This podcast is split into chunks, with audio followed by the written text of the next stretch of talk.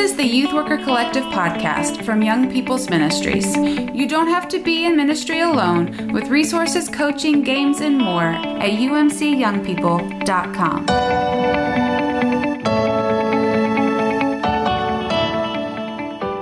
Does it ever get old to you? It's like a new thing for me every Monday. Every time we do it, it's it's one of the best moments of my whole life. Oh, that makes me feel so special. Thank you for not emotionally manipulating me as we begin this episode. that's right. That's my goal. Uh, yeah, yeah.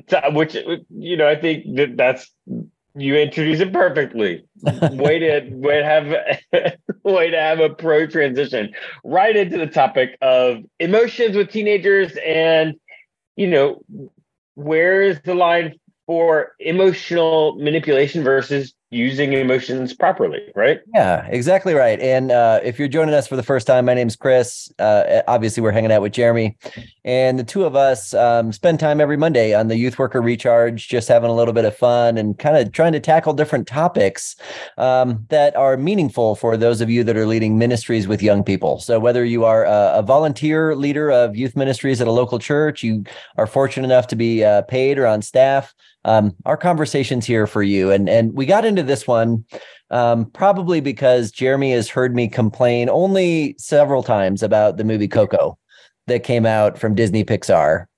and if you have not seen Coco, uh, right there, there's the there's a grandmother figure in the movie who's uh, losing her memory and she's dying, right?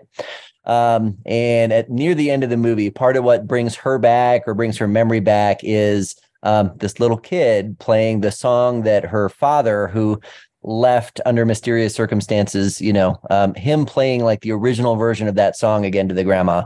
And the grandma comes back alive and the whole family's watching him sing this song and everybody that's animated gets the glassy eyes and starts to you know kind of tear up a little bit and I ugly cry every time that darn scene comes on. and I feel so emotionally manipulated by that particular scene. It's kind of funny. Um, but it's because I've been so emotionally engaged in the thing the whole time, right? Like the the movie kind of got some hooks in me and got me feeling um, and, and, operating a different part of my system than like the logical part of uh, of my myself, right? Um, we actually wrote a little bit about this in one of our crash courses for youth ministry um, called Speaking Adolescent, and I'll make sure to put that in the chat. Um, but Jeremy, before we get into like the emotional part of things, will you help people understand the difference between like the logical system and the limbic system when we're talking brains in the uh, teenage mind? Well, so the logical system is all the things that you kind of imagine uh, it's the, sort of making causal relationships, uh, forecasting things. Uh, for example, uh, you know, we I think the classic metaphor is you're driving a car, you see a car coming towards the intersection, and you realize they're going too fast. You are going to hit it. Your brain forecasts that before you get there. You put on the brakes, and then you stop it. That's how it works. It's the sort of like logical causal forecasting functions that happens in something called the prefrontal cortex. That is um, the sort of higher levels of processing, and that um, is not functioning well always in uh, in an adolescent brain is their brain sort of rewires itself. It's what makes them make all kinds of interesting decisions. Uh, another thing that does that is this limbic system, which is the sort of uh, one uh, one writer called it the lizard brain.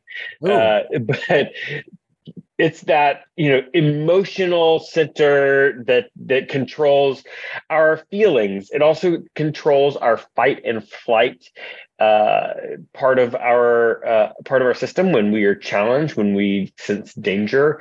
Um, and uh, and that's sort of a, a deeper part of the brain um, that happens in the nucleus accumbens. Now, when when you say that, it, the word deeper, right? Like it, it's really really interesting when we're talking brains and adolescent development because it it literally is right. Like yeah, um, actually, the, the, the brain as it develops and as it gets built, right? It it kind of like um, you could almost imagine it starting at the brain stem, that part that connects to mm-hmm. your spinal cord, you know, that runs down your neck, and then builds layer upon layer upon layer as you head up this way. And and everything that is about forecasting and that that idea of uh-huh. what is going to happen in the future and all your logic and those things, that's up here.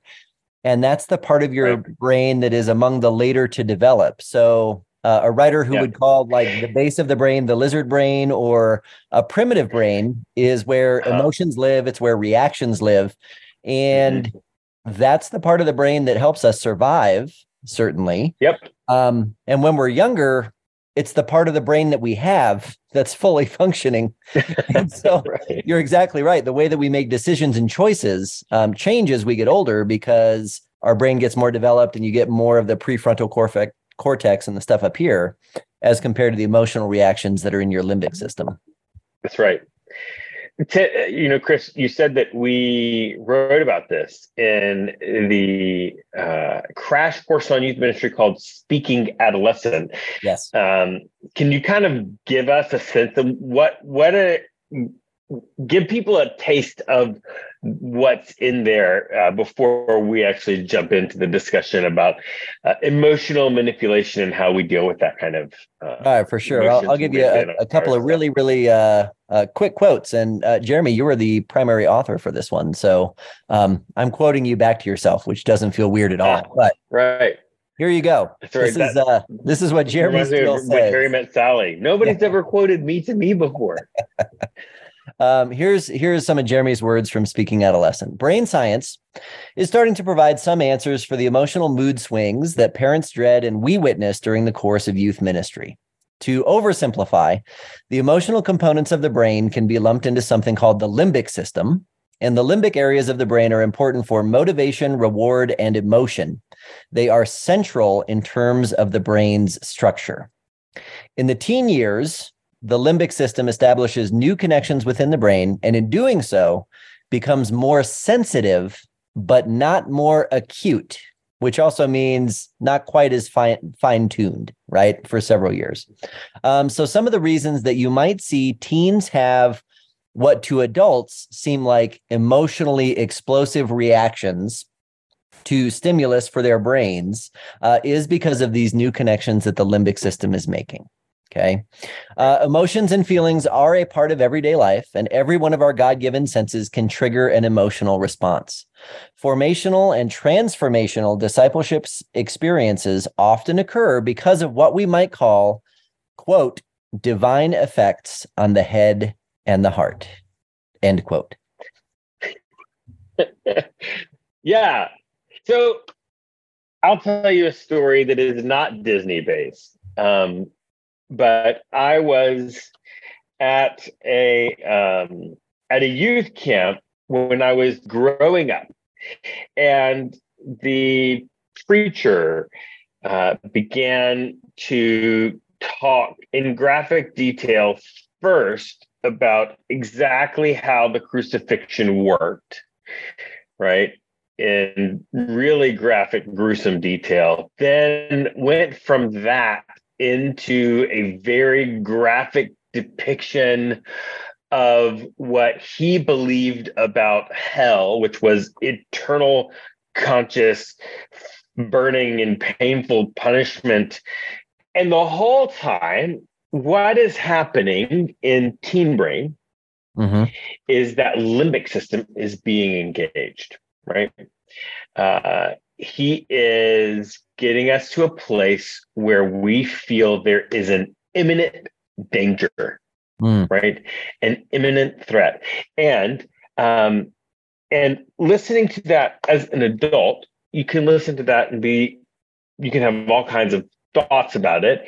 You might critique his uh, his interpretation of scripture. You might critique the way that he is talking or the appropriateness in the context or whatever.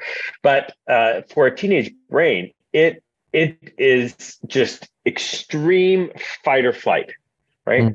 Mm-hmm. And um, and it's scary. There's a lot of fear, and all of a sudden, he said, "You don't want to end up like that, do you?" Uh, and uh, and he said the only way is if you come down to this altar right now and pray and ask Jesus. To, and he goes through this these four spiritual laws, and um, and I I got saved at least five times that night, right? like like it was it was scary, but that was emotional manipulation, right? Yeah, right. Uh, because it it what it was uh, playing on that fight or flight mechanism in a group of students that were sort of emotionally sensitive, like developmentally, particularly emotionally sensitive. It was the end of the week. Everybody was tired. They were also physically tired. Like there was all kinds of things wrong with it. And and so the what emotional manipulation is in ministry, at least this is how I kind of define it. And I'd love to hear how you sort of draw the line. But for me, emotional manipulation is when um, we use emotions to subvert the will of the individual. Hmm. Right. So the idea is that in that somebody's own choice is sort of negated by the way that we have used or employed emotions. Um, where I really, what I remember of that moment is that there was no, there, all the seats were empty, right? When he made this altar call. Mm-hmm. Um, because he was very good at scaring people. Um, and when, go ahead. Uh, I was going to say, if, if I can ask, you know, about that story that you shared, um, there's also something in that emotional response uh, with you know fight or flight and and that piece that also then ends up kind of feeding a, a bit of a herd mentality as well right and mm-hmm. so when you say all the mm-hmm. seats were empty there's always going to be that you know person or two who's having the strongest emotional reaction or who's going to be bravest right and and if it's an altar call kind of a thing go up there first and then if there's a movement of people, you know, sooner or later you're going to feel left out if you don't go up and do that thing, right? right. And so, right. sort of another layer to the manipulation is that social emotional piece where if mm-hmm. you're setting up a situation where somebody has to go up and and do that altar call or be a part of remembering that baptism or whatever it is or else they're going to feel left out and you know after you break the activity all the other kids are you know several of the other kids will go back to that individual that didn't go up and be like well why didn't you go up right um, mm-hmm. There's another layer to it too that I think is just a fine line to have to walk. Right. We all use emotions. Emotions are part of how we communicate, right? Yeah. When I'm trying to tell people like that God loves them, I would love for them to feel that God loves them, right? Um, but so so the fact that emotions are involved in some sort of youth ministry experience doesn't mean that it's manipulation, right? For me, that's and that's what I was curious about your where you draw the line. For me, yeah. the line is like when I am sort of using emotions as a tool to sort of subvert the will of the people there. Yeah, yeah. Um, I, I think that's a really, really great definition, actually. Um, you know, so like the the educator in my background, right? Like the the teaching right. part of myself knows how important it is to be able to like engage multiple learning styles and mm-hmm. to be able to have those experiences of the head and of the heart.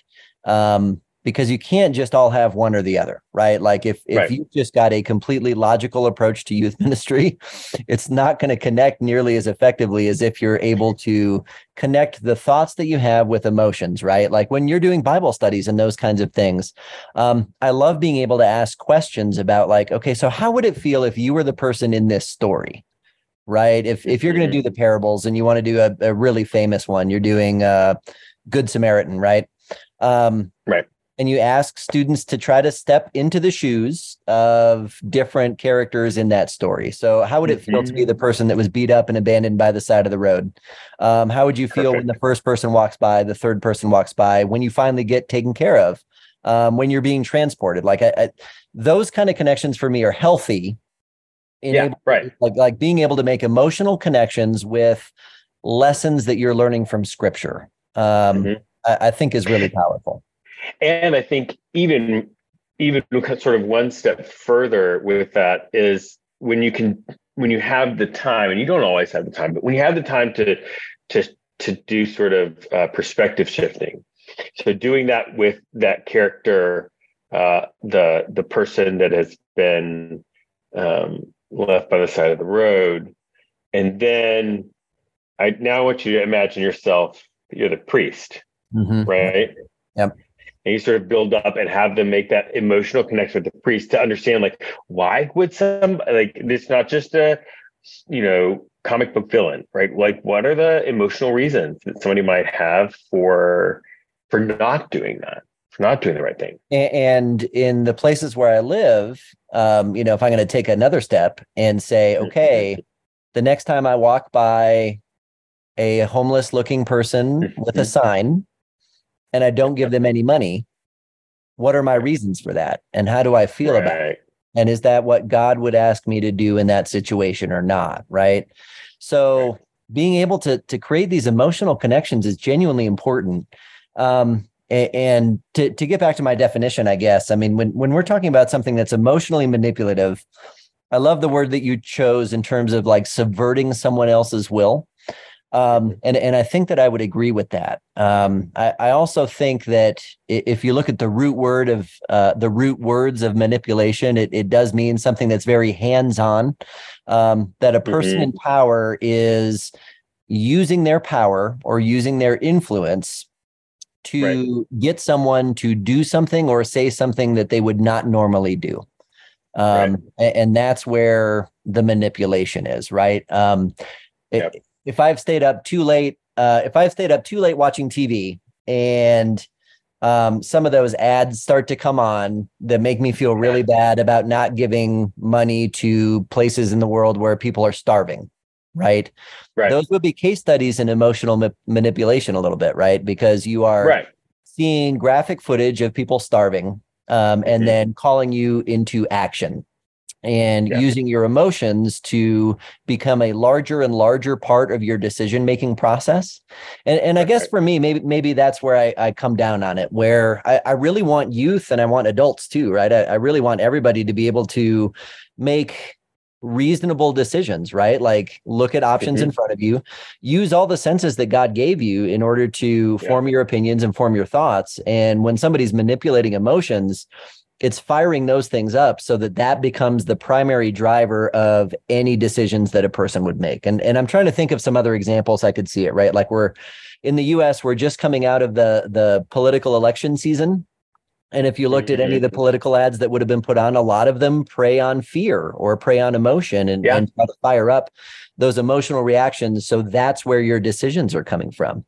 Um, i'm also thinking about um, oh man, the movie with uh, Mel Gibson, The Passion of the Christ.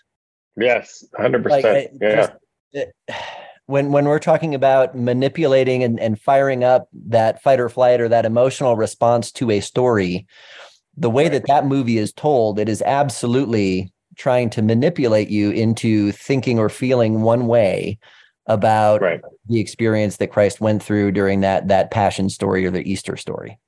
Yeah.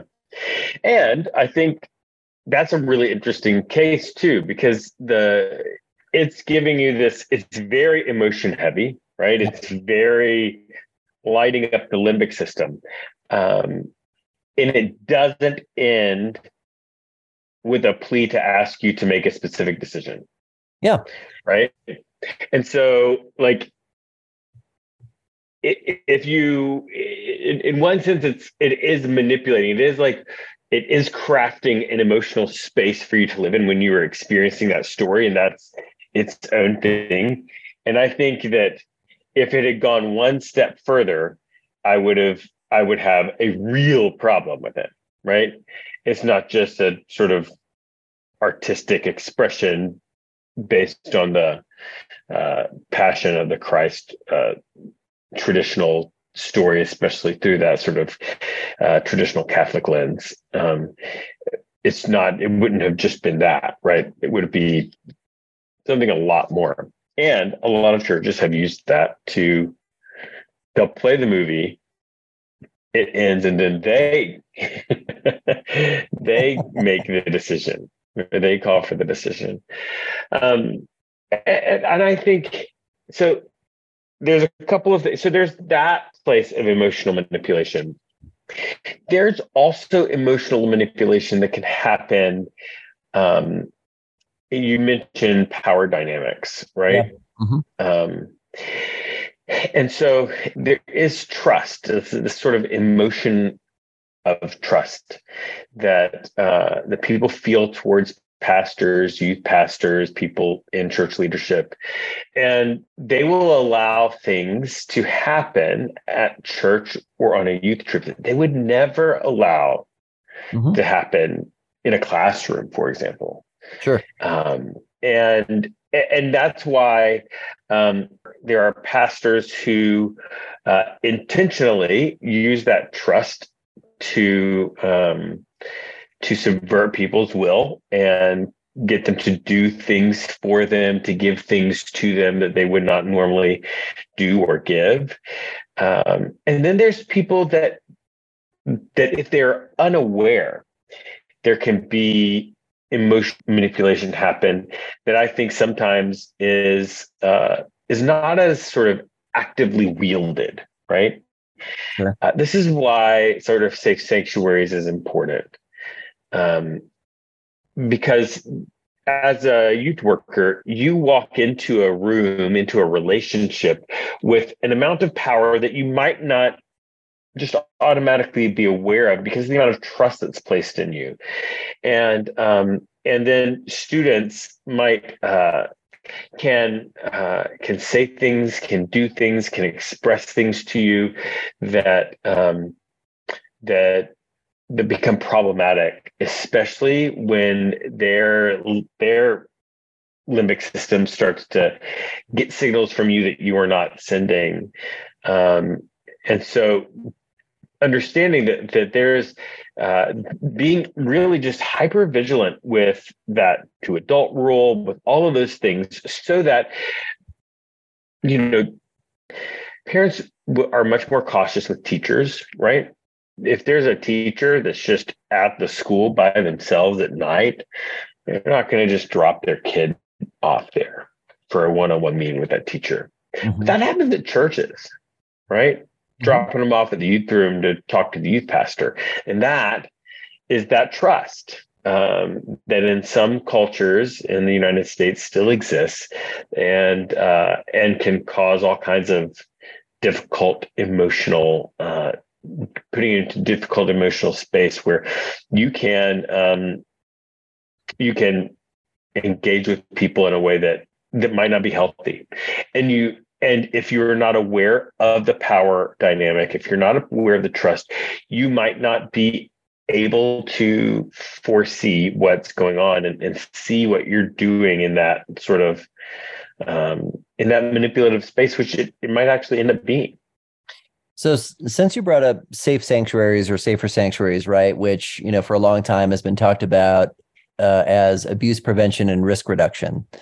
Right. Uh, it, the word vulnerability is just fascinating in this conversation, right? Mm-hmm. Because um, uh, manipulation, like we're talking about it, may not always have to have a negative connotation, right? Like you can right. certainly try to manipulate things in a positive way, um, even right. though the process that you're using to get to that positive end is still manipulative and and upon reflection might not be the way that you want to go. Um, but when we're talking about um, you know transformation and change often we talk about allowing ourselves to get into vulnerable spaces um, yeah. to be in a place where there is trust and you can be vulnerable is an invitation for the holy spirit and is, is an invitation to be able to change um, yeah. and so how do you you know make sure that you are navigating and following your church's policies and procedures related to mm-hmm. abuse prevention and risk reduction um, right. while building space for that vulnerability right because when yeah. the limbic system is fired up you are in a vulnerable place and you are going to make yes. decisions that have real world consequences yeah. Um, even though they may not be the decision that you would normally make um, i'd love to hear your right. thoughts on that and then i got one other one that i thought of before we closed Sure. Well, you know, I think that's important. And and what so what it means is getting into a vulnerable space is part of what happens, right?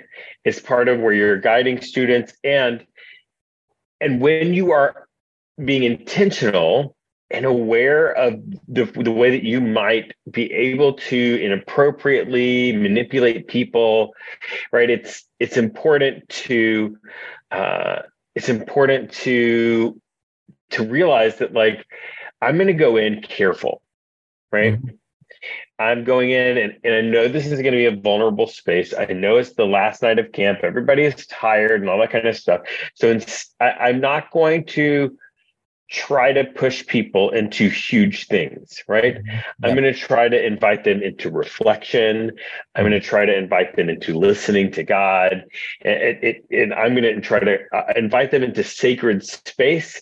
But maybe tonight is not the night that I'm going to ask them to make a, you know, life path commitment. Yeah. Um, yeah, for career or for whatever, right? Mm-hmm. Yeah. Um, yeah and and what's your other one? End of the mission trip, right? Like, okay, yeah, you coming back next year? How many want to be a missionary? Yeah, you know, like you're right, you're right. Um, all right, so the the last one I thought of was, um, it, it came up in that uh, you know situation you were setting up related to you know people getting dropped off at church and those kind of things.